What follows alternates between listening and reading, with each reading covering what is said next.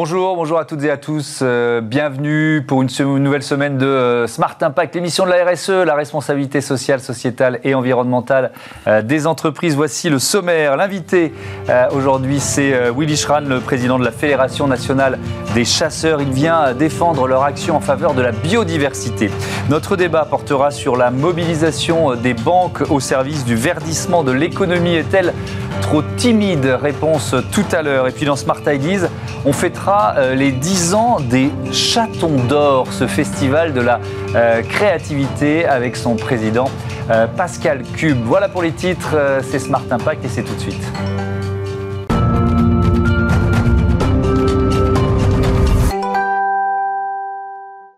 Bonjour Willy Schran. Bonjour Thomas. Bienvenue, vous êtes donc le président de la Fédération nationale des, des chasseurs. Vous représentez combien de personnes?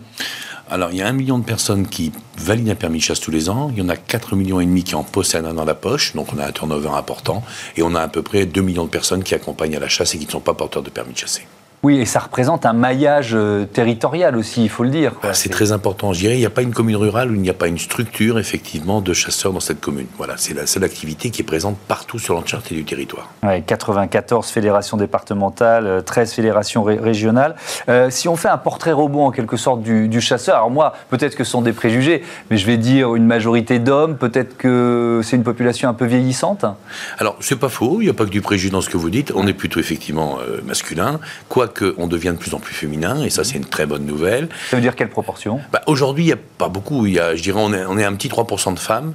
Mais par contre, dans les personnes qui s'inscrivent au permis de chasser, on est pratiquement entre 15 et 20% de femmes maintenant. Donc, il y a une explosion depuis 4-5 ans mhm. de, de, de, femmes qui souhaitent accéder à la chasse. Et puis après, oui, on est plutôt vieillissant, mais là aussi, il y a de plus en plus de jeunes qui s'inscrivent. Donc, euh, ça, ça, va s'arranger, ça va s'équilibrer avec les années, j'en suis sûr. alors, vous dites que les chasseurs sont souvent victimes de préjugés. Lesquels?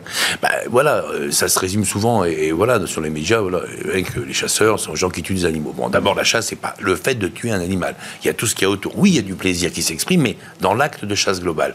Et puis, un chasseur, c'est avant tout un acteur important de l'environnement et de la biodiversité. Parce que quand il a posé son fusil, c'est quelqu'un qui aime travailler dans la nature pour plein d'autres choses que la chasse ou même que le gibier. Mm. Et c'est là où on arrive à des chiffres très importants. Oui, alors on va en parler de cette action pour la euh, biodiversité, mais je voudrais juste euh, continuer sur ce, ce, thème des préjugés ou de l'image. Est-ce qu'il y a des comportements qu'il faut bannir? Est-ce qu'il y a par exemple des radiations parfois euh, dans, dans, dans, une année? Est-ce que ça arrive ça? Alors ça arrive et ça va arriver de plus en plus parce que dans la loi de, qui, a, qui, a modifié la chasse, cette réforme qui a été faite en juillet 2019, nous on a demandé et on a obtenu d'ailleurs que les euh, présidents de fédération par leur conseil d'administration puissent aujourd'hui euh, radier quelqu'un de son permis de chasser, non pas parce qu'il a fait une faute ou provoqué un accident, mais simplement sur sa conduite répétitive qui n'est pas cohérente par rapport à ce qu'on demande au niveau des règles de sécurité et surtout, je dirais, des, des, activités avec les autres usagers de la nature. Hmm. Alors, vous avez euh, euh, commandé un sondage euh, à l'Institut IFOP. Il est tout récent, il a, il a quelques jours.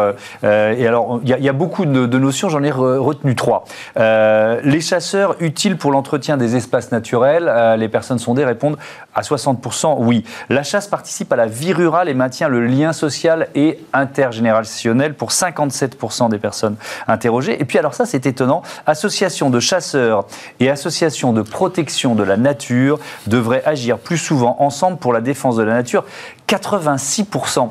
J'ai lu ça, je me suis dit, oui, évidemment, on le souhaite tous, mais est-ce que c'est pas un peu un vœu pieux? Est-ce que vous, vous, vous allez vraiment à la rencontre d'associations de défense de l'environnement pour dire, œuvrons ensemble? Alors, on, va beaucoup. Euh, alors, d'abord pour le sondage, pardon. Euh, le sondage, effectivement. Donc, on n'avait jamais fait de sondage. On a fait une erreur. On vit effectivement dans cette impression qu'on a des gens qui sont très très violents et très majoritairement mm. opposés à notre pratique. Le sondage, pouvez voir que c'est pas du tout le cas. Mm. Voilà. Et ça, c'est quelque chose d'important. Donc, on en fera régulièrement et on prendra le pouls effectivement de l'opinion publique plus souvent qu'on aurait dû le faire depuis longtemps. Ensuite, oui, on a beaucoup de construction. Faut pas croire. Il y, a des choses qui se passent. Moi, Willy Schran, des fois, je suis sur un plateau, je fais le show, je suis en face des écolos. Il y a beaucoup plus de, de, de travaux en commun qui se font au niveau local et partout. Mais par exemple. Mais quand on nettoie la nature, on n'est pas mm. tout seul. On a des grands programmes de nettoyage de la nature. Quand on plante des haies, et on plante beaucoup de haies. La chasse française, c'est des centaines de kilomètres de haies tous les ans qui sont plantés. Ça se fait aussi avec d'autres personnes. On a une association pour la protection de la nature locale. Là, actuellement, on mène un programme, par exemple, sur les hirondelles. La problématique des hirondelles. Les chasseurs s'occupent des hirondelles en Haute-France. On le fait avec des associations qui sont des associations de protection de la nature et qui aussi travaillent sur les hirondelles. Voilà, des... il y en a plein, il y en a des centaines. Donc, il y a ce qui se passe à Paris, quand on est sur les plateaux. Et il y a la réalité de terrain. Parce qu'au fond, même s'il y a la chasse qui nous sépare, on est tous des amoureux de la nature. Oui, et, c'est vrai que souvent, vous devez, euh, vous devez euh, répondre à ceux qui voudraient carrément bannir la chasse. Parce que tuer des animaux, euh, voilà, c'est insupportable pour certains. Pour oui, mais c'est ça le problème en fin de compte, c'est le fait qu'on tue des animaux. Parce que quand on questionne oui, mais ça, c'est quand même l'activité, même s'il y a beaucoup de choses autour. Si des chasseurs se, se retrouvent, c'est quand même un moment pour sortir le fusil et tirer. Mais la bonne question d'ailleurs, c'est est-ce que si on tue pas d'animaux, comment on fait avec les animaux? Et eh bien là, je pense que si on n'avait pas cette action de régulation qui doit être cadré. Hein, on n'est plus autant, euh, autant des Gaulois. Hein. Mais si on n'avait pas cette action cadrée, effectivement, sur une régulation intelligente de la population des animaux, eh ben, on aurait beaucoup de problèmes environnementaux. C'est vrai pour les sangliers, par exemple C'est le meilleur exemple, c'est le plus facile. Mais c'est pas le seul. C'est pas le seul. Une population de lièvres ou de faisans mal gérés mmh. sur un territoire des Hauts-de-France comme chez moi, ben, c'est une catastrophe pour le monde agricole et des fois aussi pour les autres usagers de la nature. Donc mmh. il faut faire attention à ces équilibres. Alors, euh, l'autre élément intéressant de ce sondage, c'est la ruralité. Vous publiez d'ailleurs un livre sur euh, sur ce thème euh, pour défendre la, la ruralité. Un chasseur en campagne, c'est l'édition euh, Cerfo. Pour y dire quoi? C'est quoi votre message que vous faites passer avec ce bah, livre? pour, pour, pour, dire effectivement que la ruralité, je le dis souvent, mais c'est vrai, c'est pas un point géographique. Nous, on appelle ça la campagne. La ruralité, c'est un état d'esprit, c'est un choix de vie qui est partagé bien au-delà du monde de la chasse. Et d'ailleurs, on le voit dans ce sondage, puisqu'on a tout de suite une reconnaissance majoritaire de l'opinion publique comme des gens qui incarnent effectivement ces valeurs rurales. Mmh. Donc la ruralité, ce sont des valeurs, des choix de vie, des libertés individuelles. Voilà, c'est une utilisation de la nature, mais durable, intelligente, mais c'est c'est surtout pas l'exclusion de la nature de l'espèce humaine, comme on voudrait nous la vendre trop souvent malheureusement. Mmh. Euh, si on devait lister un certain nombre d'actions euh, des chasseurs pour la biodiversité, euh, vous diriez quoi? Si je devais lister, bon, euh, effectivement, les implantations de haies, j'en ai parlé, c'est très très important. L'entretien des zones humides ou des forêts, c'est quelque chose qu'on fait tout le temps. Ensuite, on plante énormément d'éléments fixes, c'est pas des mais des éléments fixes, au milieu de la SAU, la surface agricole utile. Donc on recrée de la biodiversité. En fin de compte, on fait le contraire de ce que veulent des grands penseurs écologiques qui disent on va sanctuariser les choses à des points précis. Moi, je suis contre ça. Je dis que la biodiversité, pour tout le monde, c'est celle sur laquelle je marche quand je me promène dans la nature. C'est celle-là qu'il faut traiter et dans son ensemble. Et on a des tas d'actions comme ça, transversales, avec les agriculteurs, avec les pêcheurs, avec d'autres acteurs de la nature, pour justement remettre de la biodiversité partout et pour tout le monde. Et euh, euh, est-ce que si vous ne le faisiez pas, qu'est-ce qui se passerait? Mais si on ne le faisait pas, ce ne serait pas fait.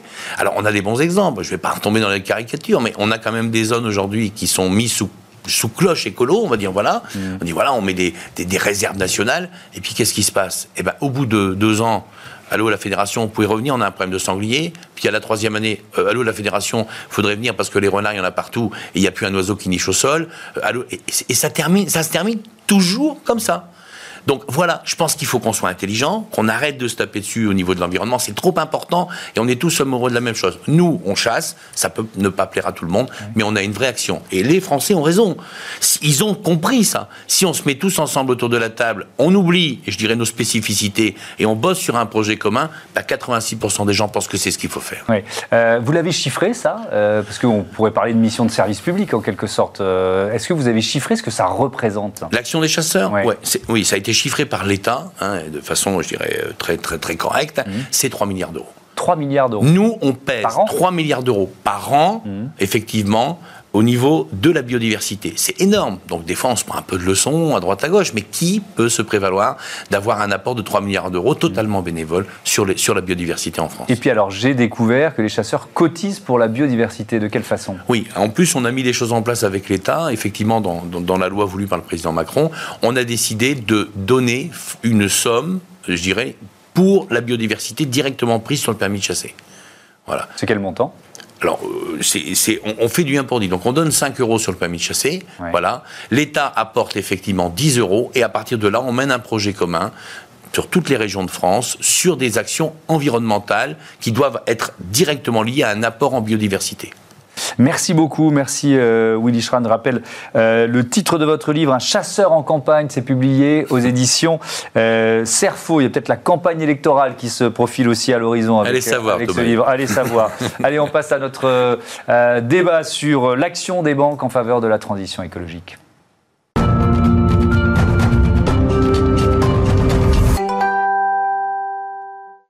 Comment mobiliser les banques au service de la transition euh, écologique euh, C'est le thème de notre euh, débat avec Nathalie Aufovre. Bonjour. Bonjour. Bienvenue. Vous êtes directrice générale de la stabilité financière et des opérations à la Banque de France. Vous supervisez aussi la finance verte. Lionel Arré, bonjour. Bonjour. Bienvenue, directeur associé senior et responsable mondial du sujet finance responsable pour le Boston Consulting Group. Nathalie Aufovre, comment une banque centrale comme la Banque de France se, se mobilise? J'ai vu qu'il y avait par exemple euh, un, plan pour sortir du financement du, charbon au sein de la Banque de France. Oui, ça c'est sous notre euh, fonction d'investisseur responsable, puisque les banques centrales investissent euh, de façon assez importante dans le cadre de leur activité.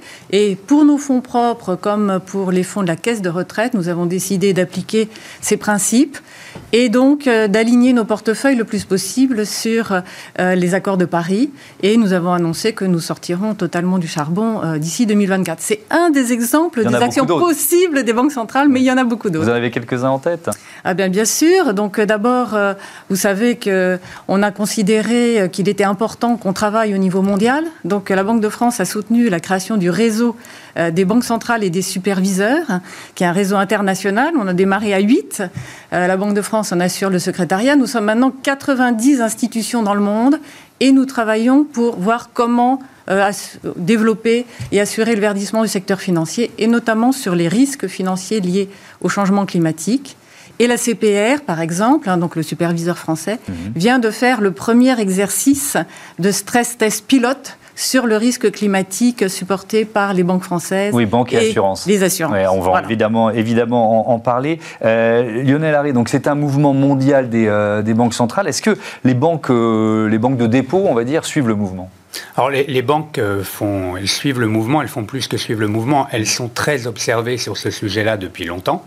Hein, et on a vu un certain nombre de procès qui pouvaient leur être faits. Mhm. Il faut avoir en tête que pour les banques, ce qu'on regarde, euh, leur impact climatique, c'est en fait l'impact de la totalité de leurs clients. Donc euh, on arrive tout de suite à des chiffres très importants et avec raison, on se focalise euh, là-dessus. Donc pour les banques, en fait, c'est l'intégralité de leur activité qui est regardée mhm. à l'aune de la transition climatique. Donc le, et donc cette mobilisation, vous, on peut peut-être essayer de la dater. Est-ce qu'il y a pour vous un, virage, une bascule ou une accélération récente? Bah, Alors on, a vu déjà depuis une dizaine d'années un certain nombre d'engagements qui avaient été pris par des banques, notamment autour du charbon. il suffit de voir tout récemment hein, les engagements qui ont été pris autour du fameux thème net zéro, hein, donc en ligne avec les accords de Paris. Je pense qu'il y a une prise de conscience qui est montée très vite. Tout le monde l'a dit pendant le Covid, c'est pas directement lié, mais on, a bien vu, nous, la manière dont euh, s'est amplifié ce mouvement, euh, le fait que les États-Unis euh, dans le, jeu mondial là-dessus, la COP 26 qui arrive à la fin de l'année, tout ça a créé un mouvement. On a vu l'alliance des banques récemment, là, qui ont communiqué sur un engagement net zéro. On a des dizaines d'acteurs bancaires dans le monde et une bonne partie des acteurs français qui ont pris ce type d'engagement. Alors, Nathalie Aufort, effectivement, il y a ce premier exercice pilote là, qui a été mené par, euh, la Banque de France, euh, couvrant les secteurs de la banque assurance. D'abord, c'est une première mondiale, il faut le dire. Exactement. Est-ce qu'on peut détailler de quoi, de, de, quoi il s'agit? Comment vous avez euh, réalisé cette première? Alors, c'est un exercice compliqué parce que la particularité des risques liés au changement climatique, c'est l'horizon. Nous, en général, quand on fait des stress tests, mmh. on a des horizons de 3, 4, 5 ans maximum. Et là, on a demandé, c'est un exercice volontaire, hein, et les banques françaises et les assureurs français ont joué le jeu, euh, puisqu'ils ont largement participé. Mais il fallait faire des projections à l'horizon de 2050. Donc on passait à 30 ans. Première difficulté. Euh, deuxièmement, on a voulu à la fois mêler un exercice de stress sur le risque de transition, c'est-à-dire le cas où euh, il y a des réglementations qui accélèrent les, exigences de, de changement et qui peut provoquer euh, des perturbations dans les processus industriels et les valorisations des entreprises mais aussi un, risque climatique avec euh, des perturbations. Et donc, il a fallu mêler dans le stress test qu'on a l'habitude de faire non seulement un horizon plus long, mais aussi des scénarios. Parce que euh, à l'horizon de 30 ans, on ne sait pas ce qui va se passer sur le plan statistique. Mm. Les, les, données statistiques du passé ne nous servent pas du tout. Donc, on a utilisé des scénarios, des scénarios qui ont été en partie élaborés par ce fameux réseau, le NGFS, mais qu'on a complété par une analyse sectorielle, parce que finalement, le problème aussi du risque climatique, c'est pas seulement l'horizon, mais c'est le fait que ça va se produire plus sur certains secteurs que sur d'autres, avec euh, d'ailleurs une absence de linéarité. Donc, on a fait un gros travail de modélisation euh, à partir euh, des scénarios euh, qu'on pouvait imaginer. Mhm. Et on a essayé de les intégrer dans les outils de stress test. Qu'est-ce qui en ressort?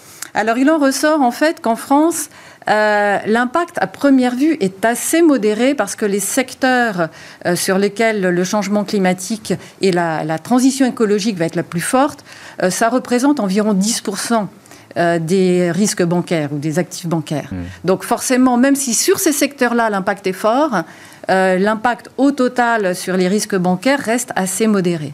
Et du côté des assurances, notamment le, risque et le stress test sur euh, le risque physique, hein, donc euh, des événements extrêmes, montrent que ça dépend beaucoup des départements et des lieux, mais que quand même, on aura une augmentation forte à certains, dans certains endroits, dans certains départements, euh, du risque climatique, avec une augmentation des primes d'assurance qui mhm. risque d'être très conséquente. Oui, euh, Lionel Harry. Alors justement, un, stress test comme celui-là, on peut imaginer que c'est aussi un moyen d'inciter le, secteur à, aller plus loin, à s'engager plus vite dans la transition écologique. Oui, alors, mais je pense que le, mouvement il est très largement engagé. Il, il faut voir que quand on parle de transition climatique, ce dont on parle, c'est un mouvement de transformation de toute l'industrie. Bien sûr pratiquement tous les secteurs industriels. On ne va pas arriver à net zéro, on ne va pas réduire nos émissions de moitié en 2030 en économisant par-ci, par-là. Donc il faut une transformation de tous les secteurs. Ça, il faut le financer. Euh, et euh, nous, on a fait un certain nombre de calculs. L'ordre de grandeur du financement qu'il faudrait pouvoir aligner année après année jusqu'à 2030 et au-delà, mhm. c'est à peu près l'effort qui a été fait en 2020 autour des prêts garantis par l'État.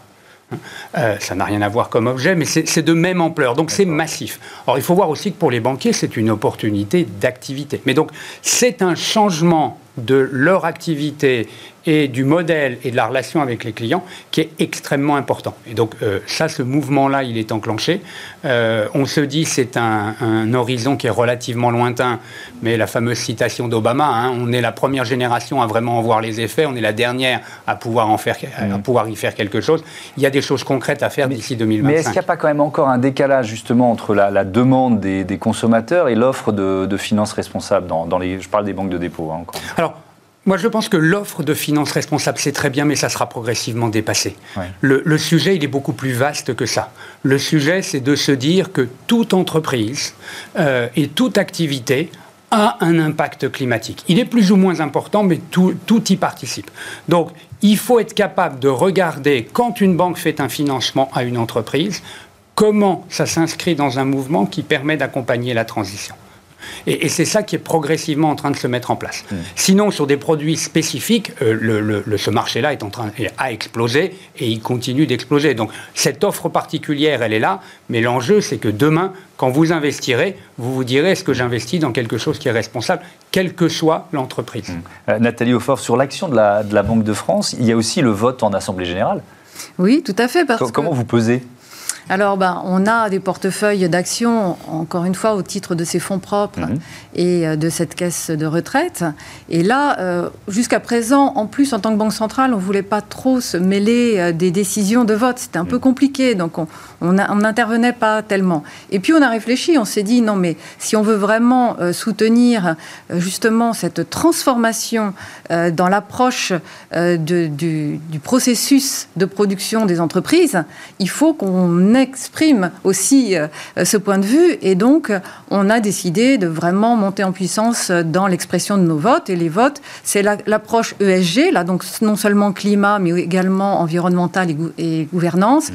Et euh, on exprime notre point de vue euh, dans les assemblées générales.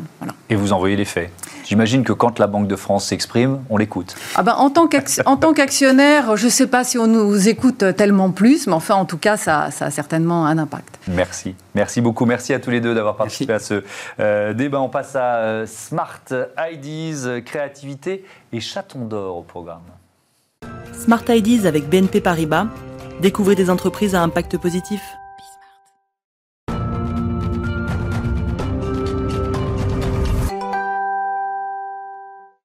Smart Ideas avec euh, Pascal Cube, le président des Chatons d'Or. Bonjour, bienvenue. Bonjour Thomas. Avec euh, votre entreprise Sunglasses, vous avez repris cet événement euh, il y a deux ans, c'est ça Oui, trois ans. Trois ans. Trois ans. c'est quoi les Chatons d'Or?